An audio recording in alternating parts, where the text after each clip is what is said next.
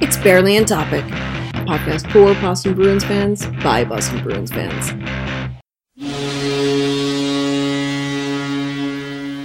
Welcome to Barely on Topic, a podcast for Bruins fans by Bruins fans. Oh my god, I have not said that in so long. And this is episode 431. Oh my god, I can't believe we're recording this late into the season. We're recording in June and it doesn't it isn't about the draft. and we're not sad, although we are all sleep deprived for sure. I'm here with Jeff Yo. and Tim. Of course, I'm VA. Okay, let's talk about that. C- Can anybody sleep? No, I didn't fall asleep last night until like 4:30 in the morning because I was so jacked up. Yeah, I had to juggle the balance of um I didn't want to um uh, go to bed and accidentally wake up Julie, who's a light sleeper, too late, but at the same time couldn't go directly to bed at the end of the game. So it was a bit of a conundrum. So like one. Yeah. Oh gosh. These nine Atlantic starts aren't great for me because that means every game ends at, at midnight if it doesn't go to overtime. I was rather upset when the game two was about to go to overtime. I was more upset that it ended quickly, but for different reasons. I have not been able to get to bed until 1 or 2 a.m., which is not ideal. I, I kind of want to be awake earlier in the day. I have reasons for that. Yeah, it's been really tough to go to sleep. And when I go to sleep, I'm freaking roasting. Like, it's like my body is like burning off all of this energy somehow. I feel like I'm radioactive or something. Oh shit! You must have gotten home at like 1.30 or two after game one, huh? Actually, we got home probably like 12.30ish or so. Oh, that's not shit! Really? oh right, okay. Game ended at 11 there. Nah, I forgot time zones. But the thing is, is that they did a really good job of clearing out that garage. They had police directing traffic, so we got out. We didn't sit in the garage for very long at all. Like we really got out, which is good because we got there early. We got there around four. There was like no traffic in. Uh, it was a great day to go to a hockey game because no traffic, no issues. We could just enjoy ourselves and and whatnot. But um, and we got home like I think it was like twelve thirty and I still had a hard time going to sleep because it's like then I had to write something up and so on and so forth. And it's two a.m. I think actually I think I went to bed at three that that night. I was dead the next day. Oh my goodness! But now everybody understands why I tried to get that podcast out as soon as I could because I did not want to deal with that on Tuesday. I felt like for the rest of the week I was hung over. I had to deal with vertigo some other issues and I felt just generally exhausted all week and I'm like, "Oh my god. I mean, it's it's great. It's worth it, but it's like oh.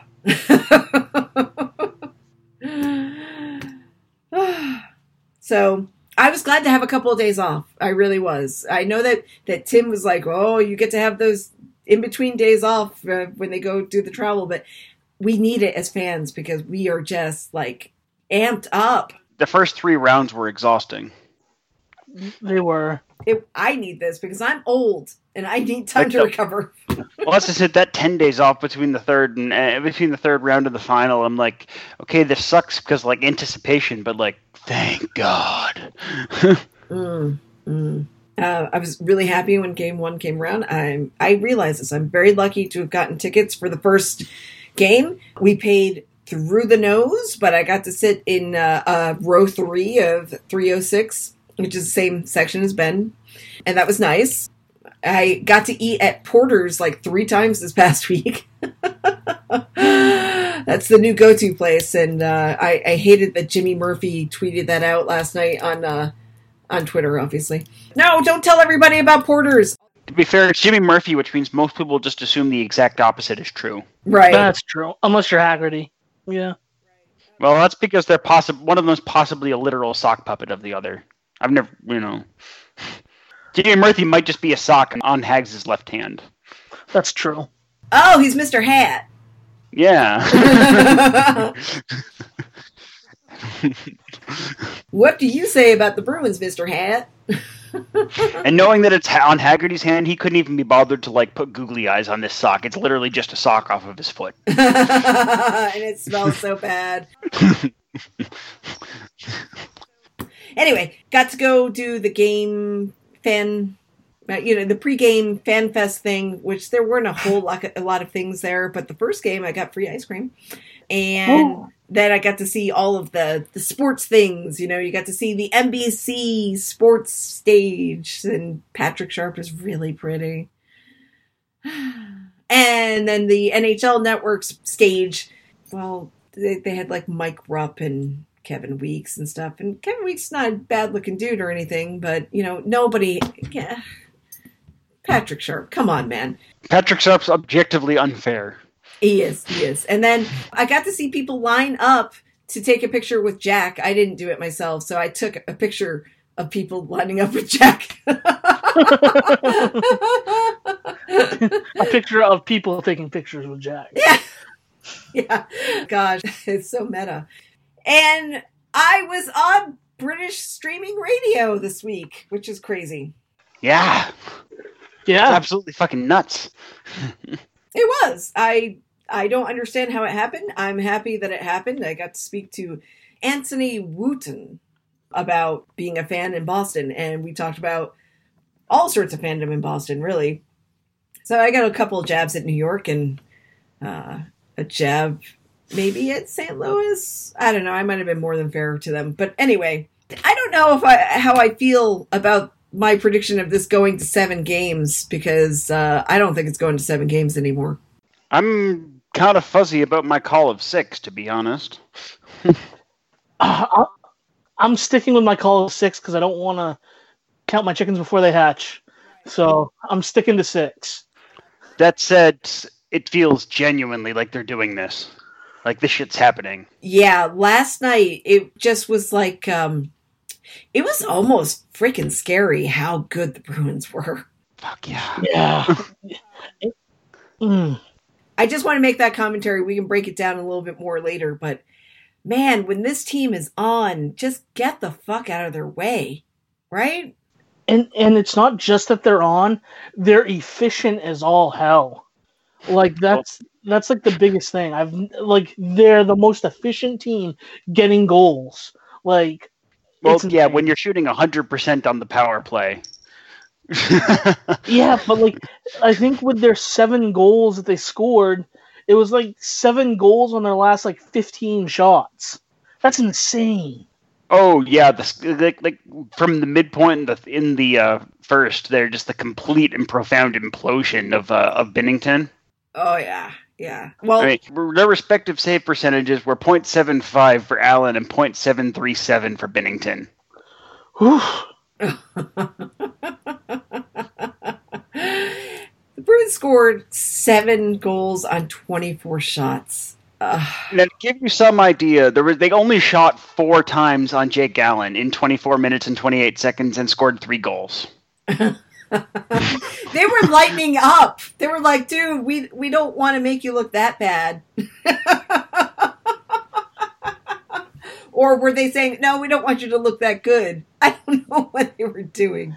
my my favorite part about all of this is eh, is earlier in the year Binnington had that quote where they asked him if he's nervous and he's like, "Do I look nervous?" They're like, "No." He's like, "Well, that's your answer then."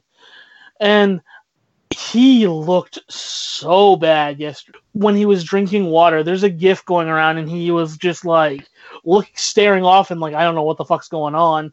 And then Hello, darkness, my old friend. and then also for someone who's quote unquote very very even keeled at one of the tv timeouts apparently i missed this it was like four nothing at the point and he like slashed Tuukka on the way to the bench well, you're never going to see that because they've already gone to commercial usually by the time they're actually skating to the bench. So, like, yeah, of course, that doesn't make the broadcast, which is like, I feel like that's something important that the audience needs to know about. exactly. He got asked about it he's like oh i was in the heat of the moment and it happened. I'm moving on. And so apparently he did this to ben bishop as well against the stars. Also saw something uh, from him last year against like the Texas Stars when he was in the AHL where the Stars scored a goal to make it like 6-2 or 7-2 and he slashed a player out in front after the goal and got ejected from the game. So get under his skin and he just completely falls apart. So what you're saying is that Jordan Binnington is a dick. Yes, hundred percent. Yeah. You know how like the Bruins are a bunch of not dickheads? Yes, I'm not sure you can say the same for the Blues. I know. No, no, I'm I'm getting the distinct impression that they're just a big old bag of dicks. Like not syphilitic ones, because that's reserved for you know, they could, because all the syphilitic dicks are in one bag, and that bag is called Patrick Kane. But but they're still a bag of dicks. They're just a bag of non-syphilitic dicks. Th- they are. They're they're awful, and you can clearly see when you're watching a game that the only way that they can beat the Bruins is if they goad the Bruins into playing their cheap goon brand of hockey. I, I'm noticing two different parallels here between 2011. For one, playing the Blues is kind of like the Bruins playing a hollow, empty, not very good echo of themselves from 2011. For one thing, and second of all, Blues are kind of they're kind of blowing this in exactly the same way that Vancouver did. When things aren't going their way, they look like they have no idea what they're doing out there. In 2011, the games that went badly for Vancouver, they looked like they had no business being in the playoffs. Yeah, uh, and and if and if you look back on it, I mean, the last time the Bruins scored seven goals in a game three in the Stanley Cup Final. No, I love that we can say the last time they did that. the last time they did that was uh 2011. Uh, you know, I mean, like we got this other thing where they've uh, so they played three games. The Bruins, some, uh, uh, you know, uh, did did. Did, had nice commanding leads against uh, St. Louis both games they won, and then only one. And when they lost, it was only by one. Which again, 2011 is exactly what happened. All three games that, that, that Vancouver won, they were all like one goal games. wow. And every game the Bruins won, they just like chased the Canucks out of the building. Yeah, for a team that's a really uh resilient, they seem not to know what to do once they're down. Well, you know what's the problem with being a Cinderella story is that eventually shit starts turning back into pumpkins. And by the way, the Bruins are the force that turns shit back into pumpkins, it seems. Hello, Columbus. Hello, Carolina. And Exactly, right? Like we're just like just just just you're just going around shattering dreams, all the good feel good stories. The Bruins are like, nah, fuck that. Well, remember, remember the first feel good story was John Tavares going home to Toronto. Womp womp. God, like remember when he played against the Islanders at Nassau Coliseum and they just basically booed the shit out of him. And and the shitty thin skinnedness of Leafs fans caused them to have some sort of Pep rally. Tavares festival the next game home game. Like like come the fuck on. Yeah, like they they announced the starting lineup differently, so they made him the last announced player, and everyone got to give him a standing ovation. Wonder if they're giving him a standing ovation on the fucking golf course. Well, you know, here's the thing about I'm thinking about this a lot. It's like people will say it's like, oh, the Leafs being good's good for hockey. I'm like, um, except the available evidence suggests that um, the Leafs being good is bad for Leafs fans and therefore bad for hockey. They've lost their minds. I love it. I'm willing to give them the Raptors. That's it. Oh, help themselves to shooting hoops. Who fuck cares? Not me. I know lots of people care, just not me. I, I get that. I this is an area where I choose not to have empathy. That's all. I just wish that the Celtics would have gotten it together this year. Whatever. I mean, the that would have been too. I mean, only because they if there had been a an actual fighting chance of a of all four would have been ridiculous. It would have been ridiculous, but you know what? That that's fine. We're, we're going to work this out. It's been almost two months. It's almost it's been almost two months since you guys were eliminated. It's been a month and and almost a half. You guys got to let go of your hatred for the Bruins and go golfing. Go enjoy your summer. Go do something else. Just shut the fuck up. Get your sorry whiny asses up to Muskoka and you know enjoy yourselves. Go fucking water skiing or some shit. Yeah. Watch the Raptors. Just watch the Raptors. You got like you know you're you're up one game to none on Golden State, who's like a dynasty at this point. You have Kawhi Leonard for at least the rest of this season.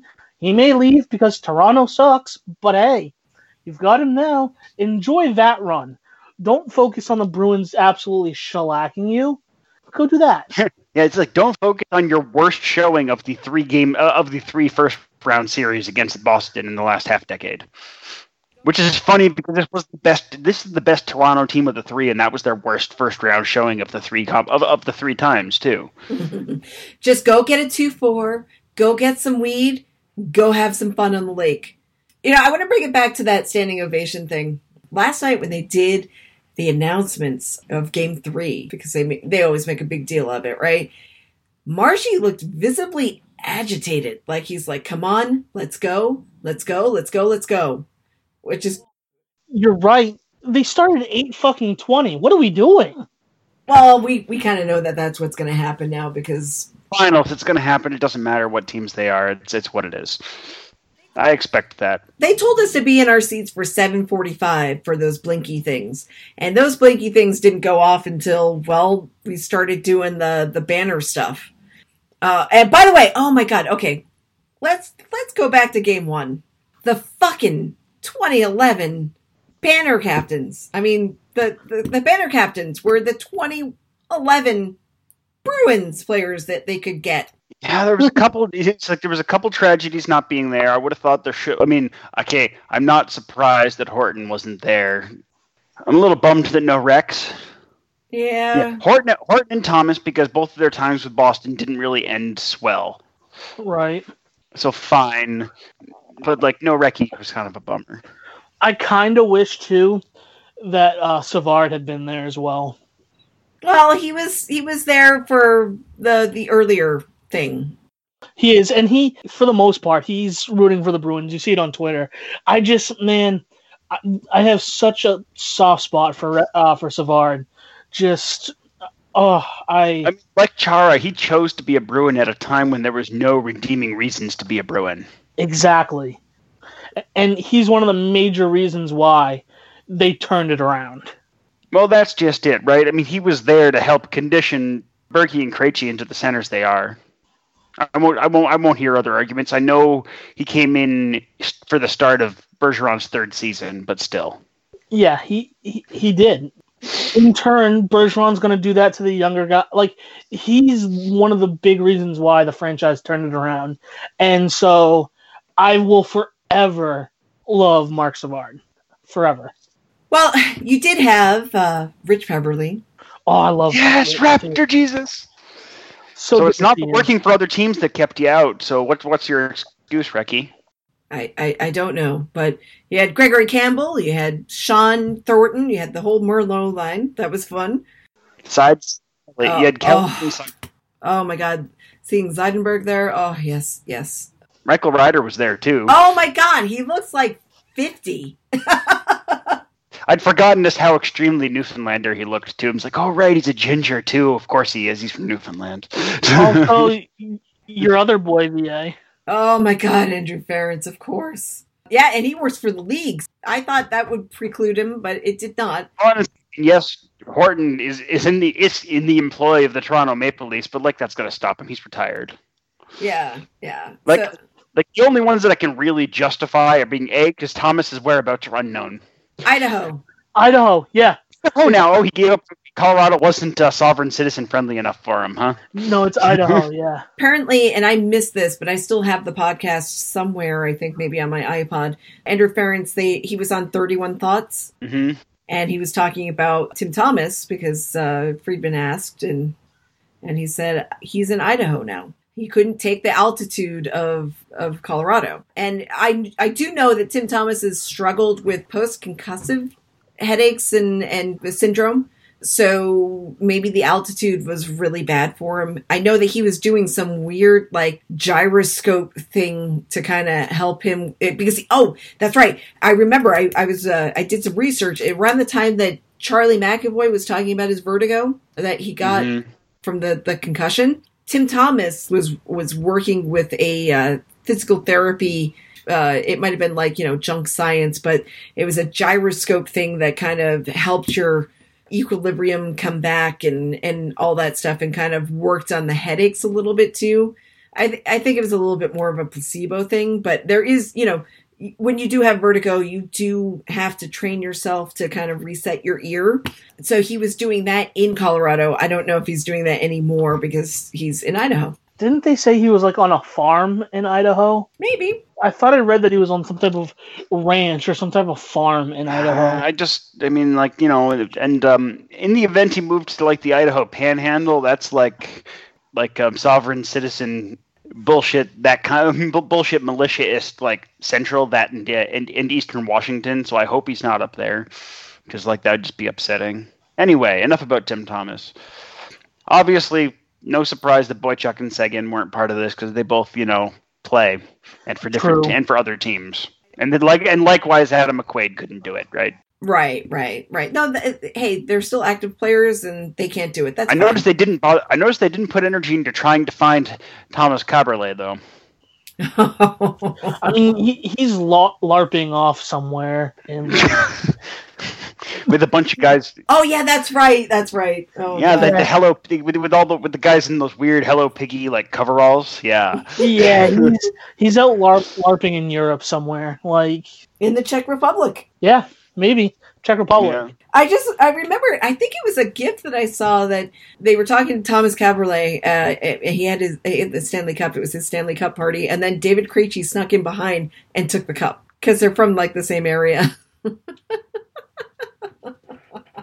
That's kind of hilarious. I always, I always find it really cool about the um, uh, Stanley Cup parades and stuff. Like even um, in 2013, Chara went to Hossa's uh, Stanley Cup day because they're like best friends and they're both from the c- and they're both from Trenčín. they live across the street from each other.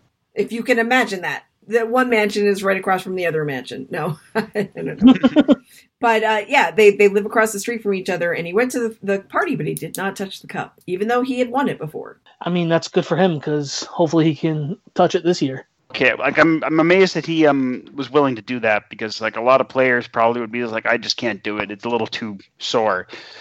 Uh, yeah, especially since they played against each other. That's my point, right? Because he was the losing he was on the losing team in that in that cup. But uh Zdeno Chara is a breed apart. He's a different kind of guy. He is what you and I and everyone should aspire to be. I agree. because I watched Zdeno Chara's Instagram stories and all this stuff, and I, I realized my failings as a person and how I can be better. This is a good thing because this gives me opportunity in the future to be a better person because I know what it's like to see that someone else is better. And I will freely admit, I am a bad person sometimes, and I and there are moments where I fail to be the best that I can be. And there's opportunity to change that. That's all I'm going to say. Wow, this got really serious. But I agree. Chara's live Chara's every day like you're Zdeno Chara. There we go. Yeah. I think you should. I think I want that on a bumper sticker. WWZD, what would Zdeno do? I really want Emily Benjamin to name her child Zdeno. I think it. I think it fits. I do too. That would be fantastic. Zdeno Benjamin or whatever her husband's last name is, I suppose. Barbarisi. Zdeno Barbarisi. That sounds perfect. Actually, that kind of works. Yeah. It does. but apparently, she's going to name uh, her child after uh, Torey Krug's uh, whatever hit on Rob Thomas. Let's talk about Game One. oh my God! Ah, you know, being at Game One, y- y- there was a real possibility that went through my head, especially in the second, early in the second, that we might not win this game because the Bruins allowed two goals between the first and the beginning of the second, the one minute mark of the second. That's crazy. It was like really the one minute mark. Literally, yeah, on the no- on the nose. To Brayden Schenn in the first and Vladimir Tarasenko uh, in the second. So and the Tarasenko one was absolutely ugly as hell. the Schenn one was fluky as shit too. Like basically, they failed to clear the zone, and then there was just a mess. I wasn't super worried because of those goals because again, it was easy to pinpoint why they happened, and it had and neither had anything to do with the Blues being better. no, but we have seen slow starts by the Bruins in series. We saw a slow start in the Toronto series. Not so much in the Columbus ser- series, but they did fall back a little bit, which is why getting that string of wins that that went through until game one of the series, where it, where it was like eight straight wins or something in, in the playoffs, was really important because they needed to battle back. Yeah. The atypical series was the one against the, the Hurricanes. Three games for the first line, the top line, to get it together. And in the fourth game, they finally got it going. So then they had 11 days off. And then you get scored on twice. And that may not have shown that they were better, but it, it, it was worrisome. It was frustrating for sure. And especially,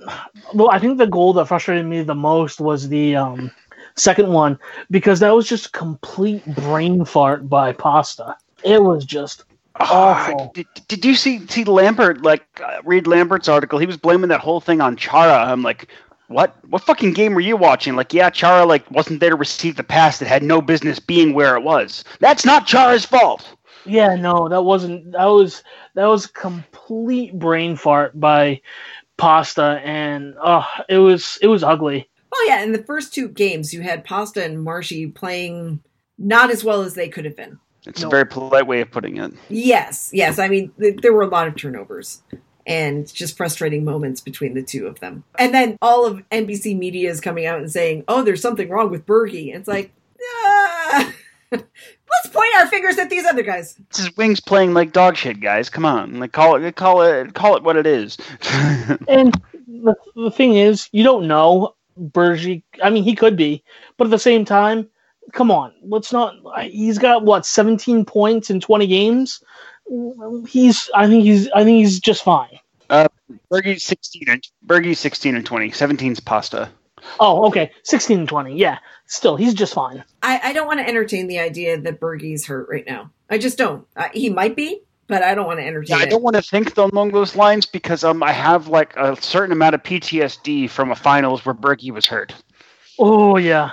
Well, I just don't. You know what? I don't want to speculate wildly here. Uh, I'm happy to wait and find out later. I don't want to blame poor play on an injury. I want to blame it on the wingers playing like shit. Yeah, that, that's that's fair. That's fair. They, and those players, both Pasta and Brad, will be the first to tell you how much like shit they were playing as well. So they're not they're not going to look for excuses as to why they're playing poorly. They're just going to say they're playing poorly. Yeah. I mean, do you really need to have an excuse for it? You're playing poorly. No. You, you probably don't even know why you're playing poorly, but you need to figure it out quick. But I, I think I think a lot of I think players do that a lot though. They try to kind of finagle different excuses. Oh, it was this. Oh, this was bad. This was bad.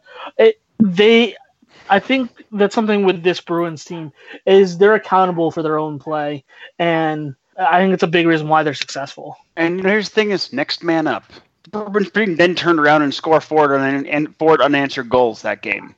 Two of them are ex- profound highlight reel goals between the Clifton goal and the Kuraly goal. Yes. Like holy, holy fuck, both of them. I mean, like that that Clifton goal especially because every, I mean, even the secondary assist was highlight reel play. Like Nordstrom to Kuraly to Clifton, everything about that goal was just gorgeous and beautiful and wonderful. How they how they could do all that stuff on the fly, all moving like uh like Cliffy was moving toward the goal and beyond it, and he managed to get the stick in there, and boom, there's a goal. Incidentally, Clifton just plays pure chaos. I don't know how one actually like managed to set a play with him because I don't really know if you can predict where what he's going to do or where he's going to be. That's Cliffy hockey, baby. Just chaos. like, and we, and we started to see it. He's been getting a lot of whistles, but getting he's been taking a lot of penalties in games two and three. Like he's in general. Yeah, so he's got to reel it back a little bit on Cliffy hockey. yeah, he's he's buying a little too much into the hype, and we we know what happens to Bruins players that do that. They're named Milan Lucic. Um, it's true though. Yeah. It's so incredibly true. Do you know who I am? and then we had uh, McAvoy's power play goal. An unassisted power play goal. No yeah, that was all him. That was just he. He brought it into the zone. He shot it. I think it did hit um, Pietrangelo's stick. Yeah, the stick there, but at the same time, that was all him, and it was they needed that power play goal because at the time the power play was kind of faltering a little bit. They were one for five, I think, in game one on the power play. So it was it was faltering a little bit, and it was a big goal to tie it up. And I mean, once they tied it up, I just felt like it was just a matter of time before they went ahead. Well, yeah, and then then, then they just dismembered the Blues in the third. Oh my God, Sean Kuraly's had a week, two game winners. And that, that game winner in game one, oh my god! Like like like it's just like watching Kuraly is just like holy shit! Like to see someone that big be that fast. Yep. That's a rare thing. Like imagine if he had the hands of a high end player. This guy would this guy would be a star. I gotta tell you, I know he's a fourth liner, but he's got like alternate He's got really he's got good hands for what he is. But like if he had like really good hands, like there's not a lot missing from there that could turn him into a top six star. To be honest, Right. I'm looking at it from the leadership potential. That man is all guts. Like, I'm just going to jam it in. That's what I'm going to do, and I'm going to keep jamming it in. Uh, we saw in his in you know his first playoff performances in in the Senators series from a couple of years back. It's like, nope, I'm going to keep getting this goal. You tell me that's a no goal, that's fine. I'm going to come back and I'm going to score a goal. I'm still gonna get two of them though. Thanks for robbing me of a hat trick in my first playoff game, though, refs. Yeah, yeah, yeah. Basically, so it's like I I love his drive. I think it's it's fantastic, and you need that. You need that in your bottom six. I mean, not that you don't have it. I'm just saying that that he doesn't let anything get him down. You know, there are some games where he doesn't perform like this, but man, to have two game winners in a week is fantastic. Big ga- big goals only.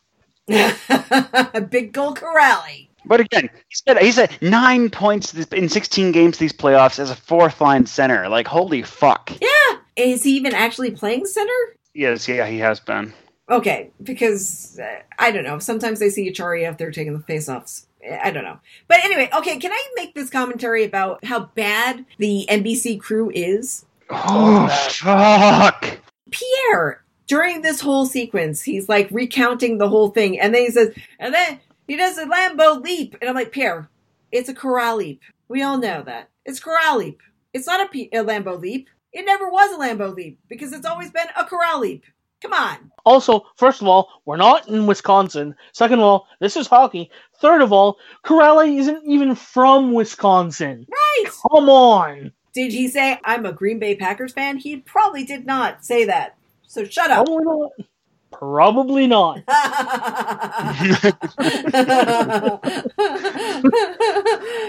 well, now we know what the word is. Um, I was gonna say, we're pretty sure he's either he either has the misfortune of being a Browns fan or a Bengals fan.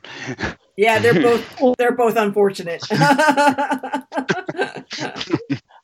At least one he gets to do the Ickey shuffle. oh, he's not old enough to know the Ickey shuffle. Oh, that's even worse. um, it just pissed me off. I was like, no, it's not the uh, the Lambeau leap. It do- this doesn't even make any sense. Shut up. And that's just one of many instances that I've had a problem. Uh, as we were talking before the show officially began, like all the stuff that I cut out that you guys don't get to hear, we were talking about this, and Doc Emrick is nonsensical at times. Or, or he just loses the plot, like and like ends up and like gives up trying to do play by play for a while while he re- while he gets himself organized. Like for all the criticism, justified and otherwise, that Jack gets, Jack never loses his place in the game. No, I mean, last night he said in the third period, well, St. Louis is one for one on the power play. And it's like, that's not how this works. Yeah, And, and maybe this in the last 10 minutes, yes. and this friggin' th- th- this the NBC has access to some really good fo- folks. You know, for play by play, it's like you got you got Dave Goucher, and if you don't want to do a guy that's you know historically worked for the Bruins, that's fine. Then go with John Forslund or something, right? or you could have Mike Tirico, the heir apparent to Al Michaels. Or basically, literally, literally any of the play by play guys available to him who aren't Doc Emrick. Right, right. I, I love Mike Tirico play by play, and he just started doing hockey this year, and I thought he was good, and he'll probably be better with more. You know, I I loved him on ESPN, even though I hate Monday Night Football, and I've been waiting. I've been waiting so long for Al Michaels to retire. Not that there's anything wrong with him, but I want the Mike Tirico era to begin. Come on. I would take Al Michaels at this point. Al Michaels would be a better hockey guy. He did the Olympic call for the 1980 Olympics. Come on. I mean, like, and and you, like the first three rounds, they were nice. They gave us Brian Boucher between the benches. I appreciated that. Me too. And then you, that they put us back with the sentient penis known, known as Pierre McGuire instead for the, for the for the finals. Wow, so many dick references today. I mean, like he literally looks like a dick, though. he does. Put a pair of glasses on a dick, you could easily confuse it as as Pierre's twin brother. I mean, it's true. It's true. oh, let's just wrap up the goals on this one. Marshy had the empty netter. Just just a capper on the game. I mean, uh, I think I forgot who sent it in wide, but Marshy eventually got it back at the blue line, just took a shot, and there it was. Because if you want somebody to have your your empty netter, your short-handed goal, because technically uh, they have six skaters and you have five. Um, that's an. Uh, but it doesn't go into the books as an empty as a short-handed. It goes in as an empty. My own shorthand, I call it a a short-handed goal. Let's talk about the big event from the first game. so yes, so Torey Krug gets um wrestled to the ground by who else but David Perron. We'll get back to this fuckhead later. Oh um, my god! In the process, losing his helmet. So he springs up and you know gets himself back in the play, which is the thing a player should do. Is he races down the ice to get back in the play, helmetless, with his sweaty, greasy, gorgeous flow flapping in the breeze behind him. He had just gotten a haircut days before, according to David Pastrnak. Yes. Um, uh, races down the ice. David Perron leaves the ice, possibly realizing that his life Im- Im- imminent danger because he's a weasel. He, he, he, is a shit weasel, yes. At which point, a helmetless Torey Krug absolutely destroys Robert Thomas. Like, really, really destroys Robert Thomas. Like, oh, and it was beautiful. And no, it wasn't a fucking charge. So fuck all of you that said it was a charge. It wasn't a charge. As a side note, um, of course, after this incident, there was a whole flurry of Rob Thomas, that is to say, the lead singer from Matchbox 20 jokes. You could tell the age of the people making the jokes by if they were a child, it referenced anything that was not from yourself or someone. The the the, Je- the point remains though. Jeff's right. You could definitely directly see the age of people when it came to the Rob Thomas jokes. The best one I saw was that Torey Krug hit Robert Thomas so hard that he thought it was 3 a.m. and, See, that's good. That's that's proper. You know, yourself or someone like you references. But the people that say that he's not crazy, just a little unwell. No, we don't talk about that era of Matchbox Twenty. I don't talk about any era of Matchbox Twenty, but and, and, and, yeah. But anyway, I I love Matchbox Twenty, and I'm not afraid to say it. Fuck it. I mean, obviously, I do too. Otherwise, I'm get. Otherwise, I wouldn't be getting this fired up. I just wanted to remind you that Bela Lugosi's still dead, and uh, that's where I am. Indeed. I, I also love the Goo Goo Dolls, so there is that. But you know what? my god. okay. Which, did you see that, that that picture of a of a prospect going around yesterday during the draft combine? Albin Grewe, who's clearly the son of David Krejci and Johnny Rzeznik from. Oh yes, he is. I did see that. this has been your late '90s mediocre segment. yes, here's. Um, I love that music, and I'm not afraid to say it. I, am glad to find this out about Tim because I just thought that Tim didn't like music. So nah, I just like random bands from the '90s. I the '90s. I love '90s music, man. I just can't help it. Puddle of Mudd. Yup, give it to Puddle me. of Mudd's not '90s. That's that. That was like my last year of high school. Okay, I I don't know. I didn't listen to any of this stuff. If you want to know what my version of the '90s was, I was listening to a lot of Superchunk and indie rock and uh, eventually got into industrial stuff. I had always listened to, but maybe not as heavily as I did by the late 90s. So there you go. Give me some, give me some Matchbox 20. Give me some Goo Goo Dolls. Give me some Semisonic. I'm good. Oh my god. First yes. album, Third Eye Blind. Also, then. Only the first one. Later ones were weird. But I, yeah. I coincidentally though, I, I I've seen Third Eye Blind in concert because when I was in college, mind you, I wasn't in college in the early '90s. I was in undergrad from 2006 to 2010. Third Eye Blind did a concert on campus. There you have it, folks. Third Eye Blind still existed in the late aughts. They did. The more you know.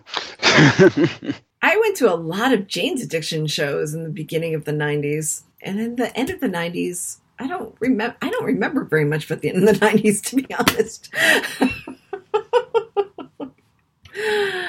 well, I mean, like you're a Gen Xer and we're millennials, so like it's of different importance to us. yeah, The end of the night, we're a little late. It was a little late. For, was it was a little late on your end, but like you know, I mean, I was. It turned 16 in 2000, so like late 90s were kind of important to me.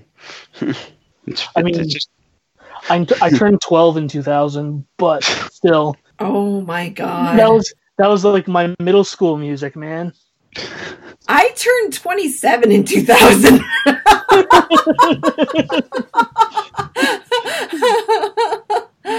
oh my god. Okay. Um my favorite thing about the Torey Krug hit on Rob Thomas, well, two of my favorite things. One, he did one of my favorite things, which is separating the guy from the puck. If you're going to hit somebody, really separate them from the puck. Okay? Don't do this like, oh, I'm going to hit them like a, a split second after they got rid of the puck. Hit them as they have the puck in their possession and make sure they don't do anything with it. So that was my first favorite thing. And my second favorite thing was that Torey Krug killed him. And it's true, it was on Wikipedia. Yeah, it was. I was gonna bring that up too. That was one of my favorite things, was it being on Wikipedia saying that he killed Robert Thomas. The other thing I want to bring up about that hit that people whoever whoever brings up this argument can go, you know, eat a bag of dicks. Is that Robert Thomas is a young teenager. What does he do? Torey Krug is such a piece of shit for hitting a teenager like that. Fuck off. He's in the NHL. Go to hell. It's an, is that an argument that someone actually made? Yes, that's arguments that people make, just like they did it with Ovi and Svechnikov with Carolina. It's oh, he's a teenager. He's in the Stanley Cup final. Go to hell. First of all, I didn't see his training wheels on him, nor his little beanie with the little. There was no little stop sign on the back of his jersey, like he's a Timbit or anything like that. Which they have for for little kid hockey. They have stop signs on their on their sweaters. Oh my god, that's adorable. That that is really adorable. But no, I didn't see any of that because guess what? At 19 fucking years old, if you make it to the big stage of the NHL, guess what? You can get hit. You can take a fucking hit. That's the thing, right? You can get hit, you can get in a fight, you can have all sorts of things happen or do all sorts of things. So shut up. Yes. Like he was playing non-contact midget six weeks ago or some shit like that. No, Also, Krug, he had size on Krug. Krug was just a heat-seeking missile that absolutely blasted him into the next millennia. Like it was beautiful, it was awesome, and I love the flying picture that's going around of Krug as it relates to another flying picture against the St. Louis Blues in the fucking final. I just love that he made that hit and he wasn't apologetic about it because he didn't need to be. And it was just like, it was a great hit. It was great. It was legal. And, you know, shut up. And he was fired up because you know what? You guys were dicks. You're dicks to him because you're picking on the smaller players and then you're, you're picking on a guy because also I think in game one, wasn't there an elbow shot at, uh, at, at David Backes? There was a lot of elbow shots at Right. David Backes. Yes, game one was one of them. So you're going to you so you guys have decided you're going after the weaknesses of certain players. Okay? They're not necessarily your star players, although I would argue that that Krug could be put in there, but you know, you're saying this guy is too small to play hockey. Well, fuck you. He just lit you up. And then you have uh, David Backes with a concussion history and you decide to go in on his head. Fuck you. You guys will take it. And if it's your little tiny 19 year old fucking asshole on the ice who gets lit, then that's what happens. Oh my god. And take Sammy Blais or Blay or whatever the fuck his name is, fire him into the sun with David Perron. I'm sick of that shit too. I really, you know, it's like when I'm sitting there watching a game, and I'm not going to apologize for this. I'm just going to coach it or couch it a little bit in the whole.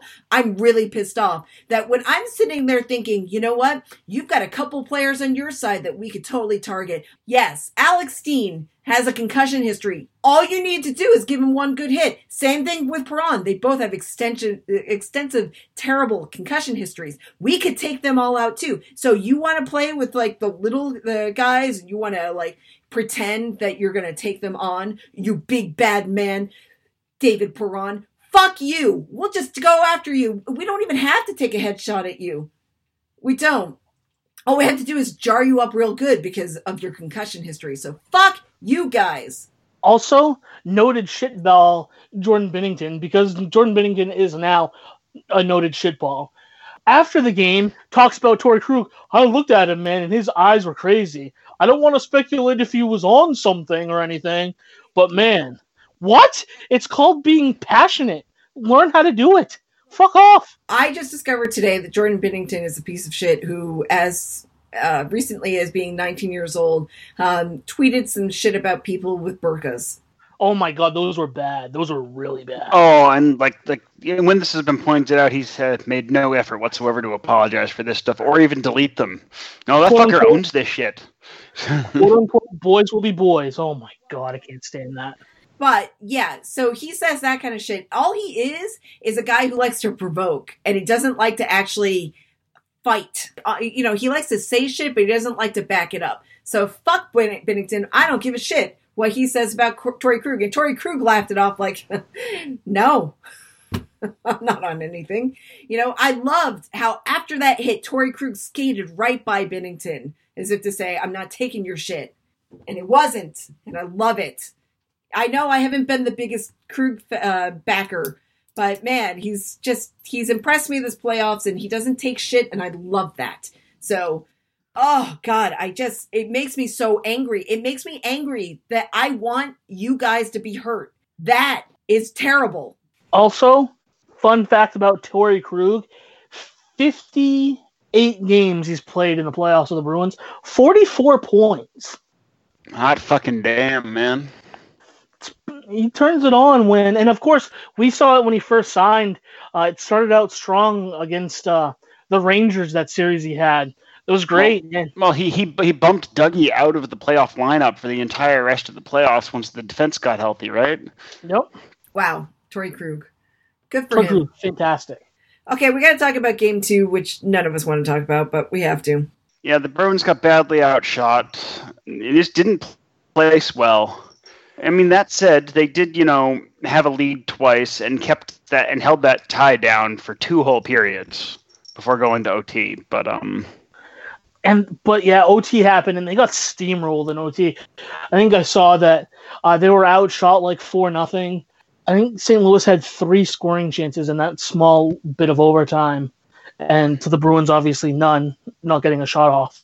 I'm going to take some responsibility for this one. When it went to overtime, I groaned and said, "Please no, please make this over quickly." I was not more specific. I fucked up. You can't mess with the hockey gods, man. You can't mess with them. I know you got to be very specific because they will take the least good for you uh, approach to literally any request. Praying to the hockey gods is like having that monkey's paw. Sure, you'll get what you wished for, but um, Maybe not the way that you want it. And with that overtime too, I think right before, so it was on a delayed penalty, right? So it was right before uh, Carlo was. I think it was Carlo was going to get called for something, Tripping, I think it was. Yeah. and I think Binnington was off the ice, and they had put the sixth skater on as well. yeah, they they they pulled Binnington for for the um, uh, delayed penalty. Yeah, So it was it was tough, and uh, they just got outplayed. Especially, I think in the third period and in overtime, they got outplayed. It was one of those things where like you could sense that they were just playing with fire, and it seemed like at any moment like the dam could break. And Tuukka did the best he could. I think he stopped thirty four of thirty seven shots, maybe something crazy. that check- was that checks out. Blues had a total of 37 shots. yeah, yes. goals, so your math's great. So I mean, he played. He, Tuukka did all he could. If it wasn't for Tuukka, they wouldn't have been in overtime. And I've seen, I've seen some Tuukka flack, especially and even last night because he's little let through some goals, and I'm just like, come on, like, like this this is stupid. They're they're up two one. He's given up two, three, and two, but he's playing well. You're not in game two at all without Tuukka Rask. Well, no, uh, game two, the reason why that goal happened was Carlo did something dumb. A- And he was forced into doing something dumb because of a scoring opportunity. And keep in mind, at this point, the Bruins had been playing short of defensemen since where were we? Like ha- barely into the first. Yeah, it was early. I think it was like eight minutes into the first, maybe, that Grizz was knocked out. Incidentally, I mean, like, okay, I know Sundqvist did get a one-game suspension for that, but how the fuck was that only two minutes on the ice? Is there a major for boarding? He elbowed him in the head too, so they could have given him a major for elbowing. Well, they they ju- they just called him for the boarding. That's why it's not a major. So And and he left. I honestly think that boarding should be a major because more often than not, you board someone and they're hurt. Well, you see, there's the thing. That's also why, for example, I'm of the view that, um, regardless of the circumstances, any and all head contact should be at minimum of a ga- of one game. But anyway, We should be happy that DOP stepped in, reviewed it, even on a travel day, even on a conference call on a travel day. They they reviewed it, and by the end of that next day, they had determined that he was going to sit out Game Three, which he should have because he, as as the video points out, he had a choice because he was at the uh, the bottom of the dots when Grizzly started to lose his position there, like he, he skated into the boards to try to handle the puck, and he had a decision, and he chose to go boredom. Uh, and it it was not on Grizzly to have his head in any specific place. It was on Sundqvist to not do that, right? So there you go. So he sat that out. He sat out. Unfortunately, Grzelcyk is now in protocol for concussions, so he didn't travel with the team and I'll be glad to have him back, but he needs to take his time to get back. I, I've seen him referred to both day both day to day and out indefinitely. But let's let's let's be real. We're not seeing them again this series. No, Um, and John Moore played well yesterday, well enough, where I think they'll be okay despite missing him. I feel like if John Moore is a good seventh D, so if you have six guys and one of them goes out and John Moore's the guy coming in, think you'll be okay. Well, there's the thing, right? He's he's he's better as your seventh defenseman than say, oh, last year when we went in with our seventh and eighth defenseman being Nick Holden and, and Adam McQuaid. Moore is significantly better than either of them. It's just that he's got four more years on that silly contract. Ugh. 2020 expansion draft, baby. Ooh, that's true. I didn't think of that. I, I don't know who I heard say it, so I can't properly credit them, but it's not coming from me. Um, somebody, I heard someone say they got John Moore so they can give him up in the expansion draft. And I'm like, because they had, remember, they had a choice. It's like, well, we got Adam McQuaid or we got like Colin Miller or whatever, and it's, or, or Kevan Miller, and it's like, the, they, they got rid of Colin Miller, and I don't feel bad about that choice at all. I don't either. Chiller Chiller was the scratch during that parts of that one round this uh this year, Yeah, he seemed to fall out of favor with Gallant this year. which is interesting 'cause he had on paper a quite good season. I don't really understand what happened there, nor do I care.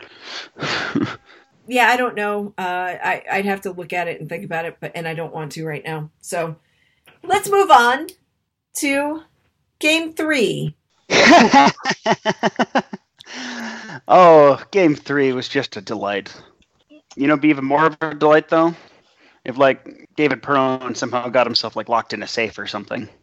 Yeah, it, he's bad, and it- the thing that's funny about the game last night is the Boston Bruins became the second team in the second Boston sports team in the last six or seven months to score a touchdown in Missouri.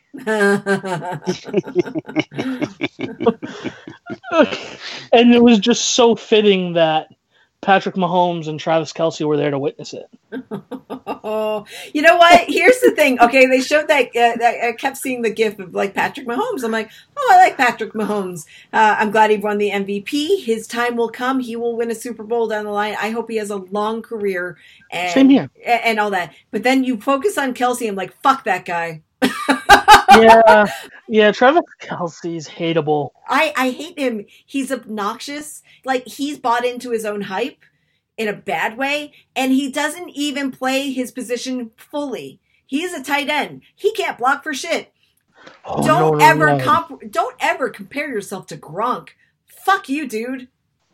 Well, that's just it. He tries hard to be Gronk on and off the field, like really hard. There can only Right. be one Gronk.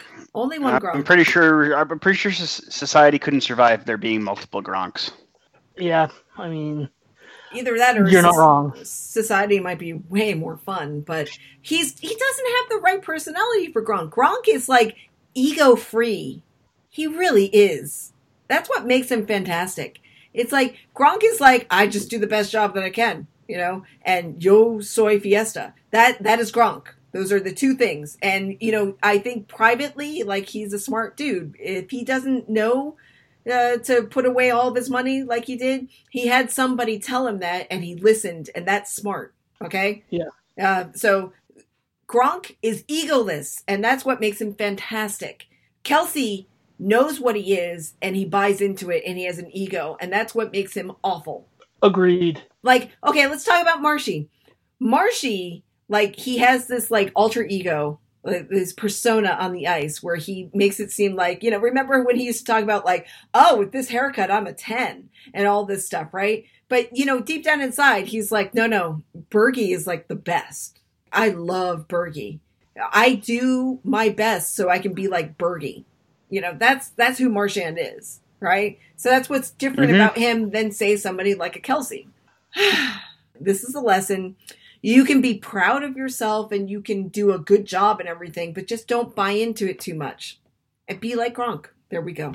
Yeah, so yep, a touchdown. A touchdown against a Missouri team is fantastic. I loved it.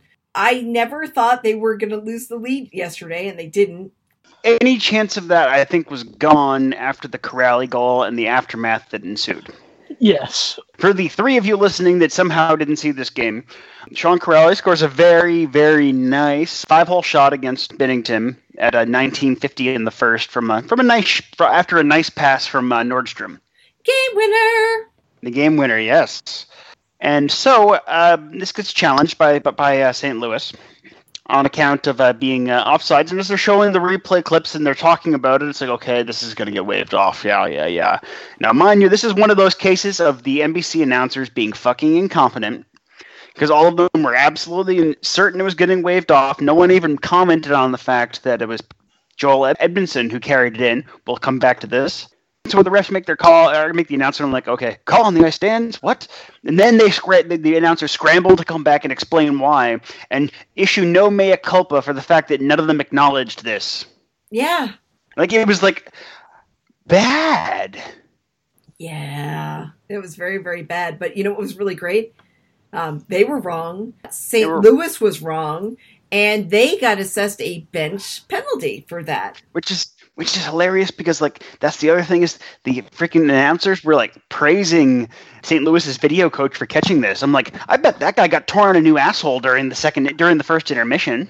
Oh yeah, probably. Like like like, like his farts don't make sounds anymore after that. After his asshole got torn, there. Like this is that that that man needs to sit on a hemorrhoid donut for like the next six weeks. Anyway, and then of course, yes, power play for the delay of game, and uh, David Pastrnak scores a pretty nifty power play goal on a backhand. Which he had all the time in the world.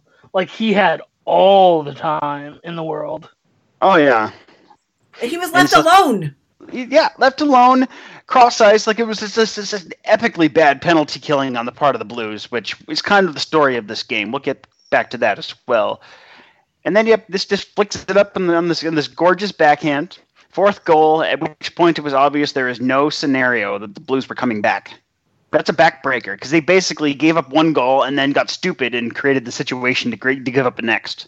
I loved it. Loved it. Loved it. Yeah, so in this game, we had four power play opportunities because there were lots of penalties and lots of matching penalties. Yes, and a lot of them I couldn't really figure out why they were matching. Like there was one case I can't remember which penalty it was. They gave they gave matching roughings, and it was such horseshit. Chara, Chara got a matching, I think. He got That an might have been it. unsportsmanlike, yeah, he got an unsportsmanlike conduct, and the other guy got a roughing. So, you know, I mean, the the really bad penalty I think that the Bruins took was uh, Cliffy deciding to cross check somebody in the face. He might have deserved it, but still, he can't do that. And like, yeah, the, you know, here's the thing: is there was, you know, there was some bad moments in there. You know, uh, um, the uh, the Pareco goal was on a. Oh, it was deflected off of Carlo's stick, wasn't it? Yep. I look, my boy, my boyest of boys. I am thrilled. I'm beyond the moon with him being in these playoffs, getting to the final. I think he's been a big part of this, even if people don't want to admit that. But he's going to make mistakes every once in a while, and sometimes they cost. And you know what? He feels like shit about them. I don't need to keep. Oh yeah. I, I don't need to keep saying it.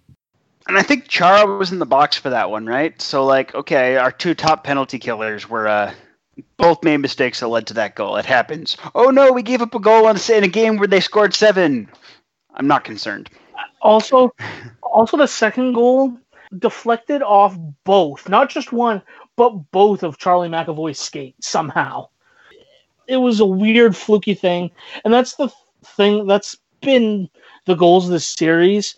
I think the Blues has scored like maybe three quarters of a goal that hasn't been deflected off of a Bruins player. Yeah. Anyway, four goals on four power plays with four power play shots. Fantastic. Great. That's just like absolutely insane. That that just doesn't happen. It just doesn't happen. Except it did last night. Uh, Yep. And Torey Krug became the first Bruins defenseman to score four points in a Stanley Cup playoff game, or Stanley Cup final game, I should say. Bobby Orr never did it, which is really Neither did Ray. Bourque. Yeah. No Ray Bourque, no Brad Park, no uh, no Bobby Orr, all of whom had plenty of, of Stanley Cup Finals games in which to do so. But Torey Krug, Torey Krug, man. yeah, uh, it amazing, just fantastic. I mean, it's almost like we don't have to give the specifics on this game because it's like almost everything was awesome. Yeah, third the third line produced, the top line guys produced, The fourth line produced twice. the uh the defense produced. Well, Torey Krug produced. Like it was, it, was a fantastic game. And the thing that I liked the most too about at the end of the game is every single player that you ta- asked about the game because the media was pretty much calling it, saying how the Bruins played a perfect game. They, I mean, they won seven two, and not one Bruins player was like, "No, we still have stuff."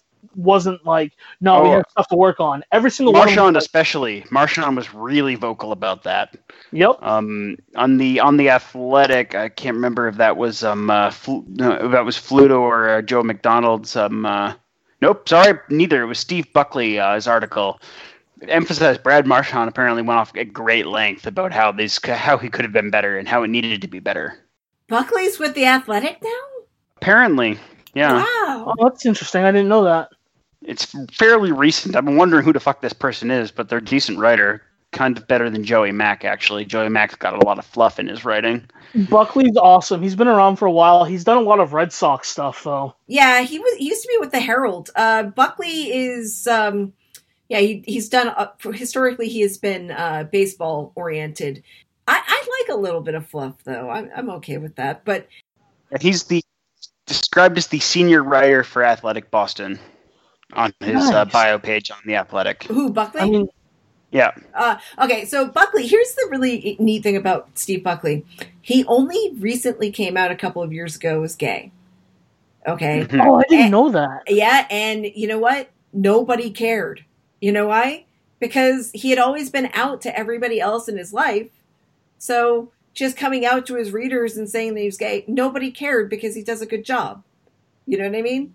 Like he does a fantastic job. I've always really liked Steve Buckley. He also used to be on on it was Comcast Sports at the time uh, on the. It was called like the baseball show. Uh-huh. It was with Lou Merloni, him, and someone else. Uh, But he he was always on that. Sean McAdam, maybe. Yep. They were all really good. I've always really liked Buckley's writing. Yep.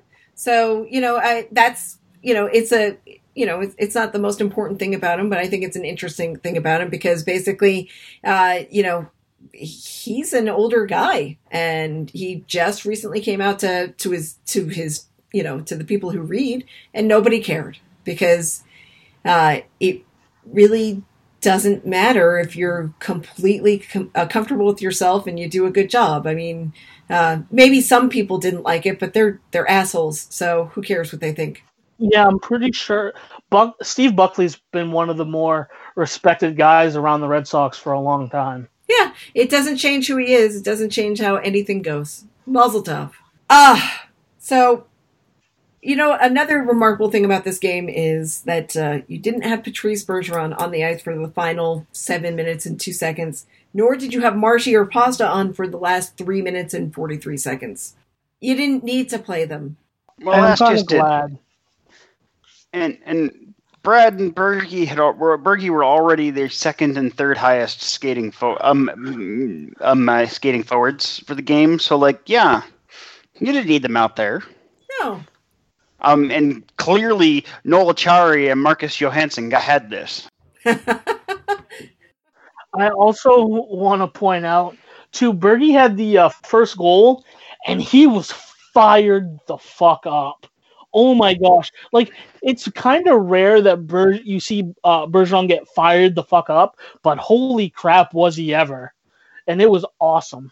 Well, he's had a little bit of a scoring drought, right? He didn't have anything in the first game, and he didn't have anything in the second, right? Right, and he had a he had a goal. He had two assists.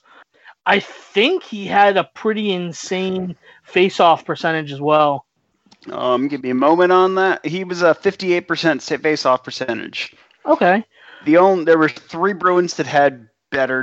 Nope, yeah, three Bruins that had better numbers. Brad, I don't. It doesn't say here how many he took. Um, uh, Coyle and Krejci. interesting. I imagine Brad didn't take very many face-offs. I'm gonna look that up. No, he does. He never takes more than about three Yeah. in a game. Brad had one and he won it. So Okay. Very small Okay. sample size. Coyle and Krejci though are going to have significantly larger sample sizes, so that they're, they're 63 and 75 percent respectively is legitimately impressive. oh, interesting though. Krejci Krejci only took eight face-offs. He won six, lost two. Coyle also only had eight. Um, won five, lost three. Bergeron won eleven, lost eight. Oh, wow. Um, Kuraly did not have a good night at the dot though. No, he was five for eight. He was bad. uh, five for thirteen. Or yeah, five. You're right. Five, one, eight, lost. Excuse me. Uh, yeah, Acciari had a better one. Uh, he was two for four. on the on the flip side, funny because a lot of people like to say Ryan O'Reilly is kind of a Bergeron light. He won eight, lost fifteen face-offs. Ryan O'Reilly is the Family Dollar version of of Brad Mar- uh, of of Patrice Bergeron. Yeah, Family Dollar's the shitty dollar store, right? I think so. I think We Dollar only have General. dollar store in Canada, so I can't remember. I can't ever remember which ones are the good and shitty. Which ones are the shitty and shittier ones, I should say. I think I think Dollar General shitty and Family Dollar shittier. Okay. Okay, ready? So Patrice Bergeron against Ryan O'Reilly. In the offensive zone, he was two for three. In the defensive zone, he was one for two, which is, you know, I mean, 50% for Bergie. It, it always seems a little low in the defensive zone, but whatever. And the neutral zone, he was 100% against Ryan O'Reilly.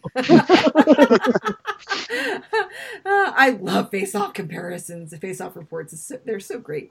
You know, uh, Sean Kuraly, he had his best. Uh, he was best against Tyler Zo- uh, Bozak in the neutral zone. Noel Acciari was perfect one for one against Barbashev in the neutral zone, and perfect against Barbashev in the defensive zone as well. So, oh God, I love these reports. I'm so nerdy. That's crazy though. Bergeron took 19 face-offs, and like a guy like Coyle, and even Krejci only took eight. It shows how much Bergeron was on the ice before he sat the last 702. That's what you call your top line center. Yep. Remember, yeah. remember, we used to go like one A, one B. You know, it's like for for for some years, it was like who's the top line. well, uh, I don't know.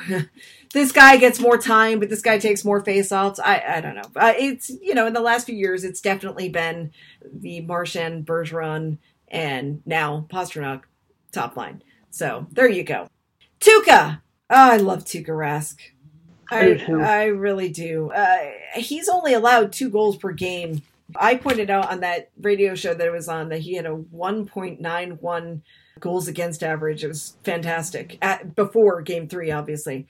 So he's only allowed six goals in this series, which is great. People are like, he's not standing on his head. Well, last night he pretty much stood on his head, so it, it was fine. And here's the thing: the guys in the boot or in the studio pointed this out, and this is something a lot of people don't understand about Tuukka Rask is positionally he's so good that the pucks are hitting him in the middle of they're hitting him in a spoked B all the time because he's there.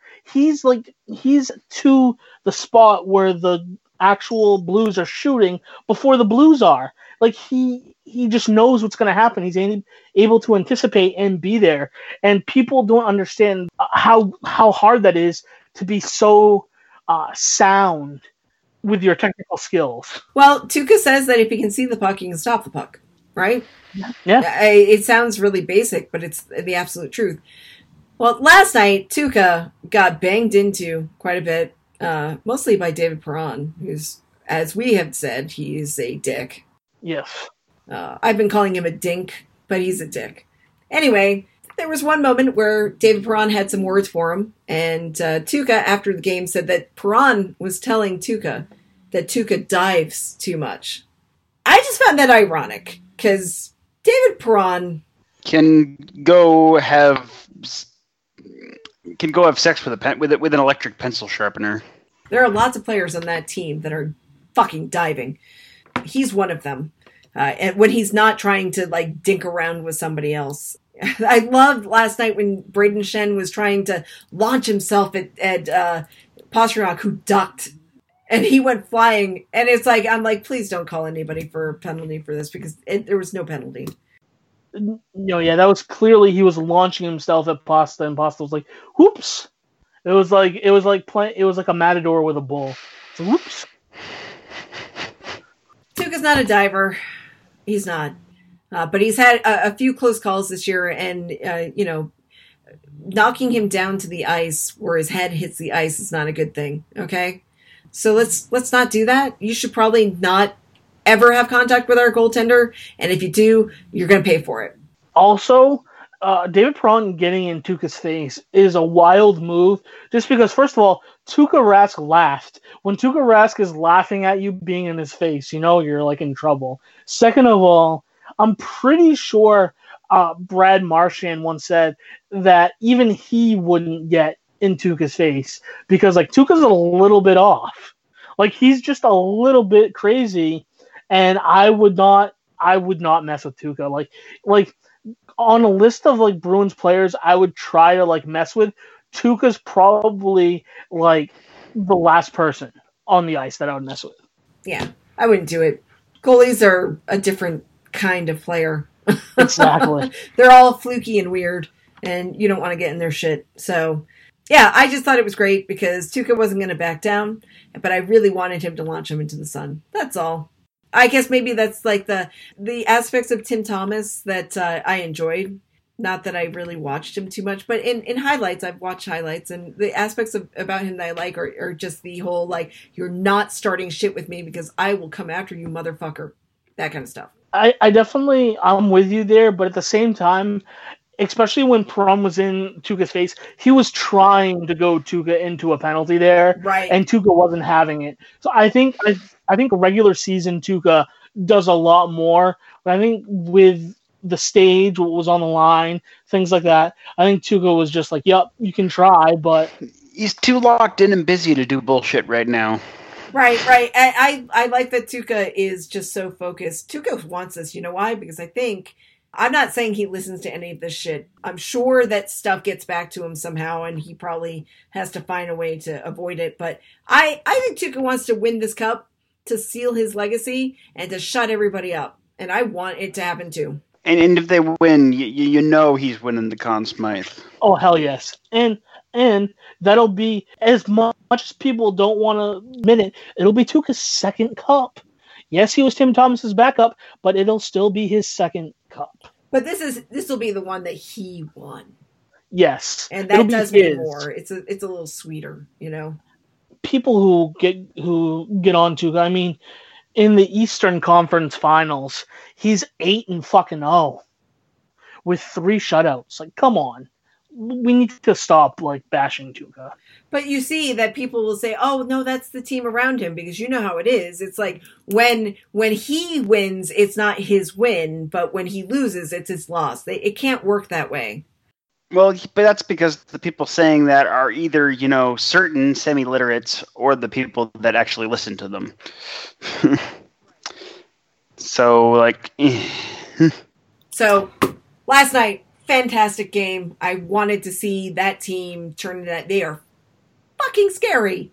Really scary when they're on like that. And I love being on the correct side of this to see them be scary and and we get to have a good time even if I'm not sleeping at night cuz these finals have got me all wound up.